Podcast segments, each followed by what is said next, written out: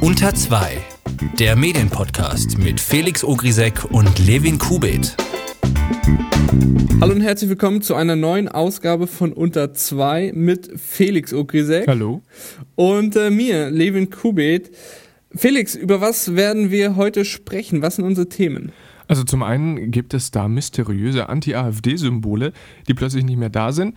Dann auch noch WhatsApp, die sich irgendwie so ein bisschen verhalten wie, der, äh, wie das Arschloch auf dem Schulhof, die sich nicht an die Regeln halten. Und dann müssen wir auch nochmal darüber reden, was denn gerade bei BuzzFeed los ist, denn da wird gerade offen über ganz, ganz große neue Projekte nachgedacht. Bevor wir dazu kommen, müssen wir nochmal über Jim Acosta sprechen. Der CNN-Reporter bekommt nämlich seine Akkreditierung dauerhaft zurück. Vorausgegangen war ein Eklat zwischen US-Präsident Trump und Acosta. Trump beschimpfte ihn aufs höchste Maß und zog ihm später die Akkreditierung. CNN und Acosta legten daraufhin Klage gegen Trump und weitere Personen ein. Ein Richter gab dem Journalisten daraufhin vorerst die Berechtigung, das Weiße Haus zu besuchen, zurück. Das Weiße Haus drohte aber, ihm die Akkreditierung wieder zu entziehen. Nun hat es der Klage aber nachgegeben und die Akkreditierung für Acosta wieder vollumfänglich bestätigt. Allerdings führt das Weiße Haus neue Regeln für die Pressekonferenzen ein. Journalisten sollen nur noch eine einzige Frage stellen dürfen. Weitere Fragen oder Nachfragen müssen erst durch Trump erlaubt werden. Das Mikrofon muss nach der Frage sofort abgegeben werden. Kritisches Nachhaken, wenn die Frage nicht richtig beantwortet wurde, ist damit AD. Vor, äh, Verstöße gegen die neuen Regeln können mit der Suspendierung oder dem Entzug der Akkreditierung geahndet werden. Die ARD hat Anti-AfD-Symbole aus der Sendung Polizeiruf 110 entfernt. In einer Einstellung im Revier der Kommissare war für wenige Sekunden neben einem Fuck Nazis auch ein Fuck AfD-Aufkleber zu sehen. Wie die Neue Westfälische berichtet, hat die AfD nun Beschwerde beim Rundfunkrat eingelegt und die ARD hat daraufhin das Fuck AfD-Symbol in der Sendung entfernt. Der NDR erklärt gegenüber der Süddeutschen, dass es üblich sei, in fiktionalen Produktionen keine echten Parteien zu nennen. Andere Aufkleber, die sich gegen Rechtsradikalismus äh, gewendet haben, wurden allerdings nicht entfernt. Der Drehbuchautor verteidigte die Aufkleber, sie sollten die Haltung der Figur in ihrem Arbeitsumfeld widerspiegeln und damit ihren Charakter unterstreichen. Wie das Online-Portal Golem berichtet, verstößt der Messenger-Dienst WhatsApp gegen die Vorgaben der neuen EU-Datenschutzgrundverordnung. Mit der DSGVO durfte WhatsApp erstmals in Deutschland personenbezogene Nutzerdaten an den Mutterkonzern Facebook übertragen. Allerdings können Nutzer dagegen Widerspruch einlegen. Dieser würde dann an die irische oder deutsche Datenschutzbehörde weitergeleitet werden, der über die Fälle entscheidet. Allerdings ist bis jetzt laut dem Bericht keine Nutzerbeschwerde angekommen. Facebook ignoriere die Widersprüche der Nutzer zur Datenweitergabe und verstoße laut der Bundesdatenschutzbeauftragten Andrea Vosshof gegen die DSGVO, so der Bericht von Golem. Frankreich beschließt ein neues Fake News-Gesetz. Die Nationalversammlung stimmte für die Pläne von Präsident Macron, in einer dreimonatigen Zeitspanne vor landesweiten Wahlen im Eilverfahren gegen Falschmeldungen vorgehen zu können. Zudem sollen soziale Netzwerke transparenter werden, wenn sie Inhalte gegen Bezahlung anbieten. Kritiker warnen vor einem Maulkorb für Bürger und Journalisten. Hörst du ab und zu die Presseschau im Deutschlandfunk oder sonst irgendwo? Äh, die Presseschau vom Deutschlandfunk tatsächlich sehr selten, aber ich bin ja großer Freund des äh, Morgenmagazins bei ARD und ZDF und ähm, zumindest im ZDF weiß ich, dass es da eine Presseschau gibt, die ich dann und wann mal ähm, mit einem durchaus kritischen Blick äh, anschaue. Und damit wären wir auch schon bei unserer unregelmäßigen Meinungskategorie. Der Chefredakteur der Welt, Ulf Poschardt, findet nämlich die Presseschau im Deutschlandfunk ganz toll. Sie zeige, welch großartigen Journalismus deutsche Regionalzeitungen machen. Zitat, kluge Gedanken, elegante Formulierungen, lässige Pointen. Darauf könne unser Land, Land und unsere Branche stolz sein. So Poschardt. Und das ist auch wirklich das Tolle an der Deutschlandfunk Presseschau, da dort neben den Berichten der großen Medien wie SZ, FAZ oder die Taz auch kleine regionale Medien regelmäßig zitiert werden und deren Bewertungen dargestellt werden. Ein Kritikpunkt, den ich aber habe, und dafür muss ich äh, den, den lieben Kollegen Marvin Schade mal Props geben, denn der hat das mal gesagt und ich stimme ihm da total zu, ähm, nämlich bei der Presseschau im Deutschlandfunk entsteht immer der Eindruck, dass die, das Zitierte die Meinung der Zeitung oder des Mediums ist. Es wird dann weder der Autor genannt, was ja durchaus interessant sein könnte, wenn zum Beispiel Herbert Brandl oder einen Jan Fleischhau den zitierten Text verfasst hat, noch wird gesagt, ob es sich dabei um eine Analyse, eine Reportage oder einen Kommentar handelt. Also die Textform bleibt komplett außen vor, was aber ja eine Information mit hoher Relevanz ist. Ja, ich, ich würde da jetzt kein, äh, ich lehne mich da jetzt ein bisschen aus dem Fenster, aber soweit ich mich erinnere, war das äh, beim äh, Morgenmagazin im ZDF auch immer sehr, sehr schwammig. Die haben dann im Hintergrund äh, das, äh, die Titelseite, den Aufmacher der aktuellen besprochenen Zeitung gezeigt, aber sind da dann auch immer relativ schwammig gewesen, wer da was äh, aus welchem Kontext heraus gesagt hat. Und in dem Sinne braucht die Presseschau, glaube ich, zurzeit ähm, eine, eine kleine Revolution, damit ähm, für die Leute ein bisschen transparenter wird, worum es eigentlich genau geht. Das trifft, finde ich, wirklich auf den Punkt. Also Presseschau, tolle Sache.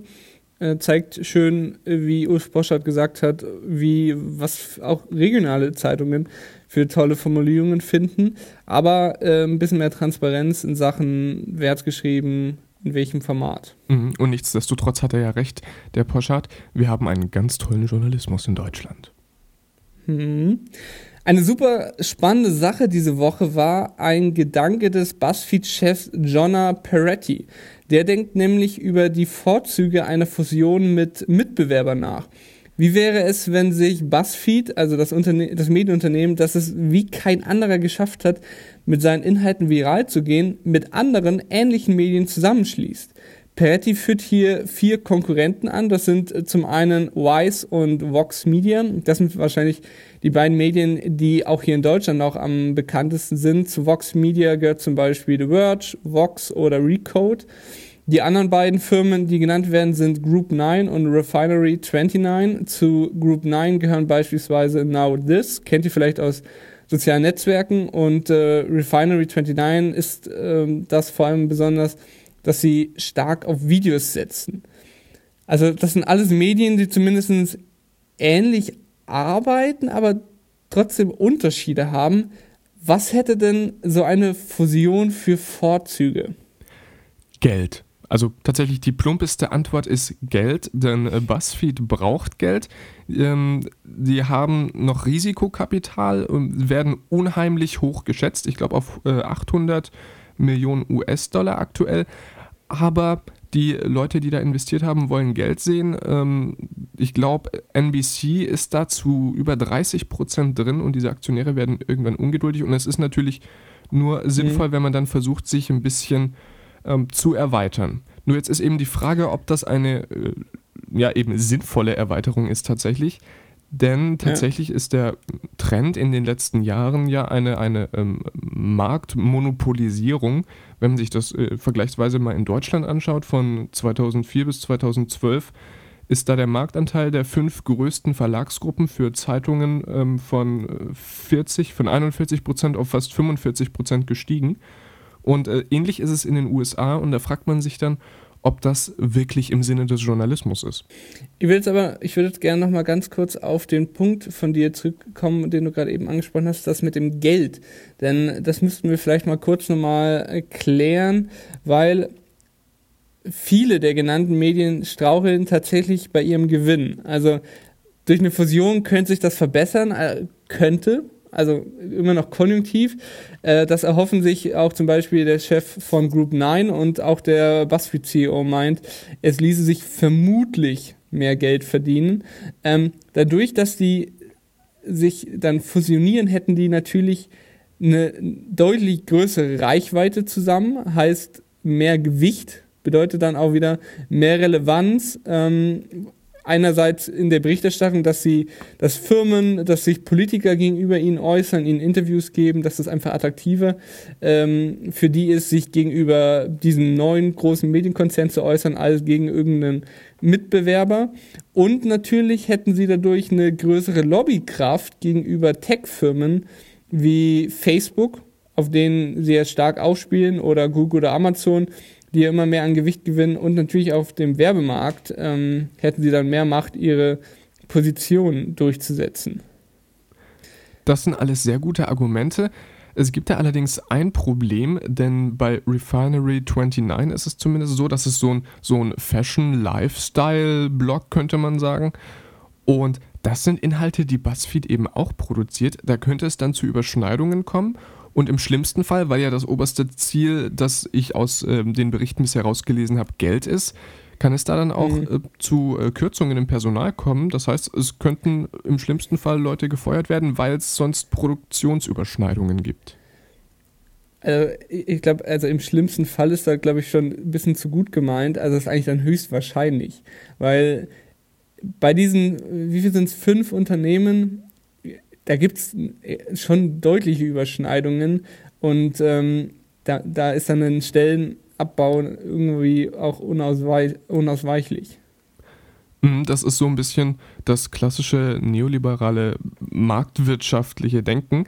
Denn ähm, diese, diese äh, Vielfalt und Ökonomie stehen da so ein bisschen im Widerspruch und ähm, marktwirtschaftlich sagt man dann eben, ähm, diese, diese Vielfalt ist erstmal egal, wir machen das so lange vereinfachter, wie es die Leute aushalten.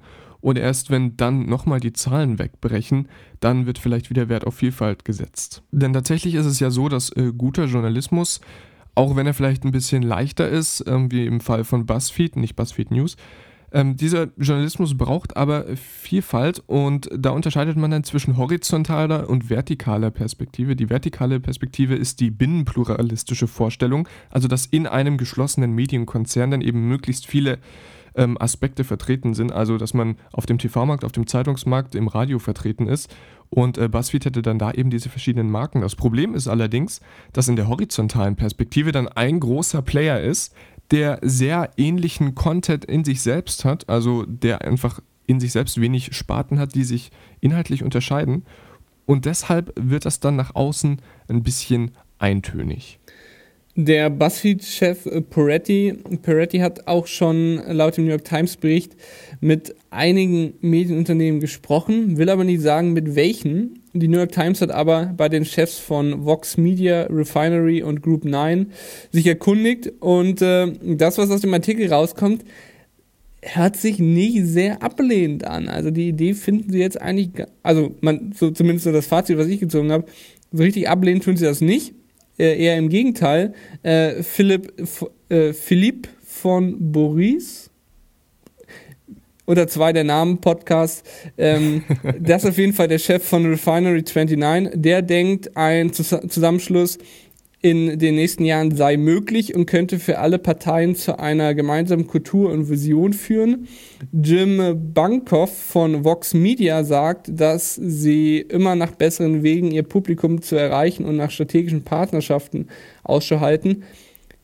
Hört sich alles nicht so ablehnend an. Ja, also ich hoffe, dass die Chefs dann auch irgendwann mal ihre, ihre Analysten fragen, was die davon halten. Denn aus einer ähm, kommunikationswissenschaftlichen äh, Warte, wie ich sie jetzt hier ähm, predige, könnte man sagen, ist das, was die da vorschlagen, ganz, ganz großer Quatsch. Denn wenn sie zusammen eine große Marke wären, dann würden sie sich für vieles auch äh, kollektiv angreifen lassen. Ich schmeiße da jetzt einfach mal das äh, Wort Fake News in den Raum. Das ist zugegeben jetzt vielleicht bei irgendwelchen äh, Tech-Plattformen wie The Verge nicht so wichtig, aber mit äh, BuzzFeed News könnte das, das dann durchaus äh, interessanter werden oder wichtiger. Und ähm, wenn man da dann diese publizistische Vielfalt aufs Spiel setzt, und auch vermutlich weitere Redaktionen schließt wegen diesen Überschneidungen, äh, dann wird das langfristig, glaube ich, nicht an, von Erfolg gekrönt sein. Das kann kurzfristig natürlich sehr viel Geld reinspülen, aber langfristig wird das dann langweilig. Genau, lass uns vielleicht mal von dem Thema so ein bisschen uns rauszoomen. Ähm, und weil so eine Fusion ist ja quasi die Krönung von allem, also beziehungsweise der größte Schritt. Es gibt ja viel kleinere Schritte, wie zum Beispiel Zusammenschlüsse für bestimmte Recherchen oder für die Vermarktung. Und das gibt es ja überall und zum Beispiel auch in Deutschland natürlich, um da mal ein Beispiel anzuführen oder ein paar. NDR, WDR und Süddeutsche Zeitung ähm, recherchieren ab und zu zusammen, genauso wie der Spiegel und der Bayerische Rundfunk. Oder um mal was Größeres, Internationales zu nennen, die European Investigative Collaboration, kurz EIC, der zum Beispiel der Spiegel, Emunto aus Spanien und L'Espresso aus Italien zusammen recherchieren. Zuletzt die Football Leagues Geschichten oder das internationale Netzwerk Investi investigativer Journalisten, zu dem 200 Journalisten in 70 Ländern gehören, die beispielsweise die Panama und Paradise Papers recherchiert haben. Und äh, auch Vermarktungsallianzen sind schon länger ein Ding hier in Deutschland. Boda und Pro7 Sat1 haben sich zum Beispiel zusammengeschlossen oder Spiegel mit Gruner und Ja und der Mediengruppe RTL oder auch grundsätzlich viele Regionalzeitungen. Also das sind so, so Sachen, die einige Schritte vor einer Fusion kommen, aber eben auch einen Weg sind, zusammenzuarbeiten, um das strategischer zu machen. Mhm, diese gemeinsamen äh, projektbasierten Kooperationen finde ich tatsächlich sehr, sehr schön. Ähm, sowas könnte ich mir auch in den USA vorstellen, wenn äh, BuzzFeed und The Verge zusammen investigativ an einem äh, Stück aus der Tech-Branche arbeiten, zum Beispiel ob äh, China heimlich irgendwelche Wanzen in Servern installiert hat oder ähnliches. Ähm, was äh, die Vermarktung angeht, bin ich tatsächlich ein bisschen kritischer, ähm, weil es ja im Grunde inzwischen nur noch ähm, vier große ähm, Player sind, die sehr viel vermarkten. Also zum einen mal äh, Bertelsmann, den komplett RTL ähm, und äh, Stern gehört und die auch 26% am Spiegel über Gruner und Ja haben. Dann Axel Springer, dann ähm, die Holzbrink Verlagsgruppe und äh, Hubert Burda Media, den ja auch quasi alles gehört. Äh, also unter diesen vier Playern teilt sich's auf und diese Vermarktung so zusammenzuschließen, da bin ich immer so ein bisschen kritisch.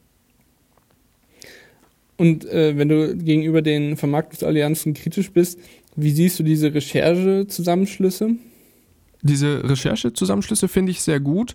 Das, das gibt's natürlich, äh, nur gibt es natürlich die Kritiker, die sagen, was, NDR und Süddeutsche zusammen, ähm, wie wird denn das da dann mit meiner GEZ, die ich immer zwangsmäßig abgeben muss, aufgeteilt? Und warum kann ich das dann nicht lesen, wenn es von der ND äh, SZ und dem NDR ist, ich aber kein Geld für die SZ zahlen möchte? Also diese Kritiker gibt es, die auch in Stücken recht haben. Ähm, nichtsdestotrotz ist die äh, inhaltliche Arbeit, die bei diesen ähm, Rechercheverbünden gemacht wird, grandios und äh, das möchte ich äh, auf keinen Fall vermissen müssen.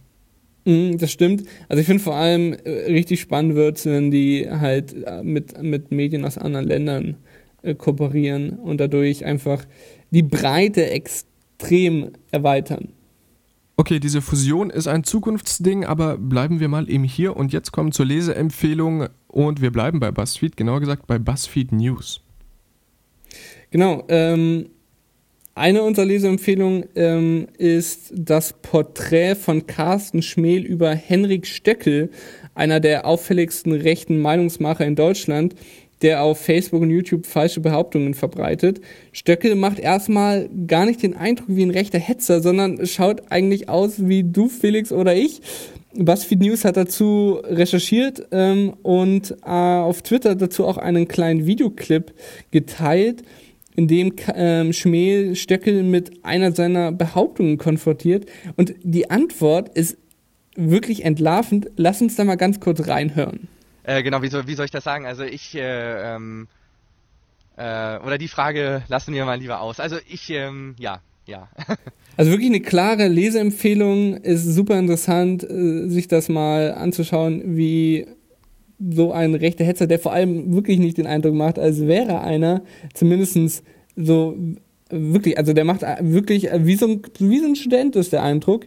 Ähm, Link findet ihr wie immer in der Podcast-Beschreibung. Aber wir haben noch eine weitere Leseempfehlung für euch. Ja, ich versuche das mal möglichst äh, äh, emotional zu sagen.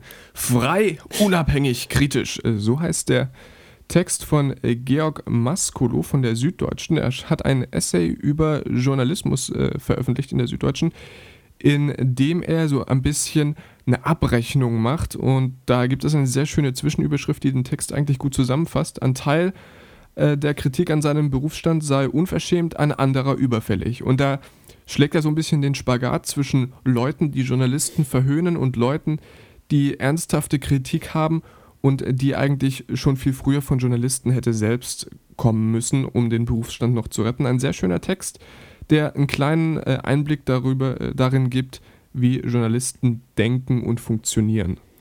auf die Ohren wollen wir euch noch das Interview, das Pia Frei mit Zeit Online-Chefredakteur Jochen Wegner geführt hat, geben. Ähm, Jochen Wegner spricht in dem Interview so ein bisschen in, über die interne Umgang mit dem, mit dem Zeit Plus, mit der Zeit Plus Paywall und erzählt da so ein bisschen, wie das gemanagt wird. Zum Beispiel haben sie da so rumprobiert äh, und da haben sie eine Strategie, den Namen dem der, der Schwede oder so ähnlich heißt die gegeben. Das bedeutet quasi, sie setzen einen Artikel, wo sie denken, der wird richtig Reichweite bringen, den setzen die erstmal ohne Paywall auf die Webseite und nehmen den dann ähm, nach ein, zwei, drei Stunden hinter die Paywall und ähm, machen, haben damit offenbar Erfolg und äh, solche Geschichten, solche, ja, solche Ideen, solche Strategien ähm, erzählt, von denen erzählt Jochen Wegner in einem Podcast von OMR Media, ähm, ist wirklich ganz hörenswert. Und jetzt kommen wir zu unserer Kategorie, die keinen Namen hat und ihr wisst, was das bedeutet. Wir reden über das Gute und das Schlechte in der Medienbranche, was uns aufgefallen ist. Levin, was war bei dir schlecht? Äh, mein Negativpunkt ist diese Woche gar nicht so ganz rein negativ, sondern eher eine Beobachtung mit Verwunderung wegen dem altmodischen Umgang. Mir ist nämlich aufgefallen, dass die Ressorts in der digital aufbereiteten Ausgabe der Süddeutschen Zeitung genauso angereiht sind wie in der Printausgabe. Und das ist jetzt auch ein gefährliches Halbwissen. Ich kenne mich mit Printzeitungen jetzt nicht ganz so gut aus, aber ich glaube, äh, es ist so, dass die Anordnung vom Umfang des Ressorts abhängt. Äh, das muss quasi immer, das muss sich quasi immer spiegeln. Gro also ein großer Teil am Anfang bedeutet auch ein großer Teil am Ende. Unterbrech mich, falls das nicht korrekt ist. Und deshalb ist es meistens so, dass der Politikteil irgendwann am Anfang kommt und dann erstmal kleine Ressorts kommen, wie Medienwissen, Panorama, und dann kommt erst der Wirtschaftsteil obwohl man den ja gemessen an seiner Relevanz wahrscheinlich eher nach vorne packen würde. Das macht zum Beispiel auch die FAZ digital so. Aber bei der SZ ist der Wirtschaftsteil tatsächlich recht weit hinten, kurz vorm Sportteil. Was für eine peinliche Degradierung. Na, nein, ist nicht peinlich, aber ich finde es irgendwo ungewöhnlich, weil man würde ja eher den Wirtschaftsteil nach vorne setzen und digital hat man ja alle Möglichkeiten. Mhm, ja, das ist richtig. Ich äh, weiß aber leider auch nicht, ähm, wie die das äh, handhaben, wie die ähm, ihre Ressorts verteilen. Kommen wir jetzt ins Tech-Ressort ähm, und damit zu meinem Negativen. Denn bei Media wurde ein Artikel veröffentlicht mit der Überschrift Apple-Absturz immer dramatischer. iPhone-Flop vernichtet bereits 260 Milliarden Dollar an Börsenwert. Überschrift soweit okay. Was ich aber kacke fand, war der Liedsatz im Teaser. Der lautete: der freie Fall gewinnt weiter an Dynamik. Nun stelle ich mir die Frage, wie kann ein freier Fall weiter an Dynamik gewinnen? Also, oder was soll mir diese Aussage sagen? Wie kann ein freier Fall dynamischer werden? Dynamik bedeutet ja, dass man einen größeren Bewegungsraum hat im freien Fall. Das bedeutet, es könnte plötzlich einen freien Fall nach oben geben. Ich finde diesen Satz furchtbar unglücklich. Mein Negativpunkt für diese Woche. Kommen wir jetzt aber zu was Schönerem. Levin, dein Positives bitte. Ich folge Heiko Maas auf Instagram. Und ich bin erstaunt. Weil er ist ja auch sehr gut angezogen. Ja, war er nicht, war er nicht sogar mal irgendwie, irgendwie best angezogen, irgendwie best, bester Anzugsträger von GQ oder so? Das kann durchaus sein, liegt jetzt aber nicht in meinem, äh, in meiner Filterbubble. also ich bin auf jeden Fall erstaunt, wie gut sein Team äh, da seinen, seinen Instagram-Account betreut. Wirklich qualitative Fotos und Videos, sowohl im Feed als auch in den Stories. Das ist ein Social-Media-Account von einem Politiker, wie er bespielt werden sollte. So kann jeder beobachten, was der deutsche Außenminister macht und wo er gerade hinreist. Wirklich gekonnte Außendarstellung, die man zwar noch recht selten bei anderen Politikern sieht, aber es werden immer mehr. Christian Lindner, Lars Klingbeil, um mal ein paar weitere zu nennen. Und diese drei nutzen zum Beispiel auch regelmäßig das, das Fragefeature von Instagram, um sich Fragen von Nutzern stellen zu lassen, die sie dann beantworten. Ähm, Finde ich, find ich wirklich eine gute Sache. Dann komme ich zu meinem äh, guten Punkt und es ist eine erfrischende Ehrlichkeit von äh, Laura Snapes, äh, Autorin bei The Guardian, die über Helene Fischer geschrieben hat mit dieser sehr schönen Überschrift The Richest Singer You've Never Heard of. Und in diesem Artikel wird ganz wunderbar naiv äh, von dieser britischen Sicht, die vorher noch nie äh, was von Helene Fischer gehört haben, beschrieben, wer diese Frau ist und was sie ausmacht. Ähm, Ursache dafür war, dass sie in der Forbes höchst bezahlte Frauen in der Musikliste plötzlich auf Platz 8 knapp unter Rihanna aufgetaucht ist. Und ähm, ich fand das sehr, sehr amüsant zu sehen, mit welcher Unbefangenheit ähm, die Briten über Helene Fischer schreiben und trotzdem zum selben vernichtenden Urteil kommen wie jeder gesunde Deutsche. Ich muss jetzt gerade hier noch, noch was anderes ansprechen. Das habe ich fünf Minuten, bevor wir aufgezeichnet haben, auf Twitter gesehen.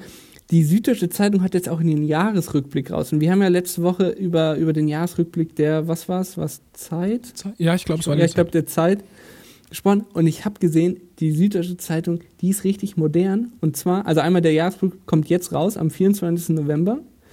Aber er wird digital bis zum, Jahresrück, bis zum Jahresende aktualisiert. Nein, das ist ja der Hammer. Ist, ja, aber gedruckt halt nicht. Ne? Ja. Aber muss man auch mal Lob aussprechen. Sie aktualisieren das und äh, damit ist dann unsere Kritik ähm, zumindest da erstmal ähm, nicht mehr berechtigt. Aber finde ich gut. Ja, ja. An dieser Stelle dann also noch das offizielle Lob an die SZ und damit würde ich sagen, beenden wir die Sendung. Nee, Felix, stopp, wir müssen mal ganz kurz planen. Ja. Wir machen, lass uns das mal ganz kurz hier in der Sendung machen. Okay. Wir müssen planen, wie wir den Podcast weitermachen, weil ich bin vom 6. Januar 2020 bis zum 18. Februar 2020 auf der Zeitlesereise. Das ist eine Kreuzfahrt, super schön, ein Monat Hamburg, Dubai, Phuket, Singapur und Hongkong. Und weißt du, wer mich begleitet? Hä, Der wer? Zeitherausgeber Josef Joffe Nein. und die Redakteuren Martin Klings, Jochen Bittner und ein China-Experte. Äh, mega, oder? Ein Monat mit denen auf Kreuzfahrt. Ich freue mich riesig. Wir müssen da vielleicht nur eine Podcast-Pause machen, aber das muss drin sein bei dem Angebot. Das ist ja der Hammer. Da kannst du mit denen zusammen beim Captain's Dinner schön hier noch so, so, Genau. so, so ein paar Scampis reindrücken. Das ist ja abgefahren. Und Schön Kreuzfahrt mit Josef Joffe. Also, Ich weiß nicht, was will man mehr? ja, die Frage ist jetzt halt, Josef Joffe, lebt der bis dahin noch? Felix, du alter Zyniker. Oh, sorry, sorry. Ich stelle hier nur die offensichtlichen Fragen. Ja. Also verdirb mir, verdirb mir bitte nicht die Laune. Ich freue mich extrem, mit denen auf Kreuzfahrt zu gehen. Vier schön eineinhalb Monate. Ich gönn's dir ja auch. Ich meine, es ist doch schön, dass die Zeit den, die jungen Leute abholen will und ihnen das anbietet, was sie schon immer wollten. Eine Kreuzfahrt einen Monat lang dabei richtig schön die Umwelt verpesten mit dem ganzen Zeug. Es ist schön, dass sie zielgruppengerecht werben. Ich finde das toll. Wenn sie schon Journalismus nicht können, Marketing können sie. Da, das Argument muss ich auch, das Argument muss ich auch wieder zurückweisen, Felix. Das ist kompletter Unfug.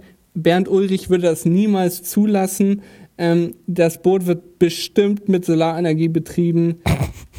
Alles andere, Bernd Ulrich, nein, das würde mit Bernd Ulrich sonst nicht durchgehen und der ist immer ein Politikchef. So, lass uns jetzt dynamisch zu einem Ende kommen. ähm, wir wünschen euch eine dynamische Woche, einen dynamischen Start und ähm, sehen uns dann dynamisch. Ähm, Nächste Woche wieder, wenn ihr wieder das Kreuzfahrtschiff der Podcasts betretet. genau, bis dahin. Tschüss. Tschüss.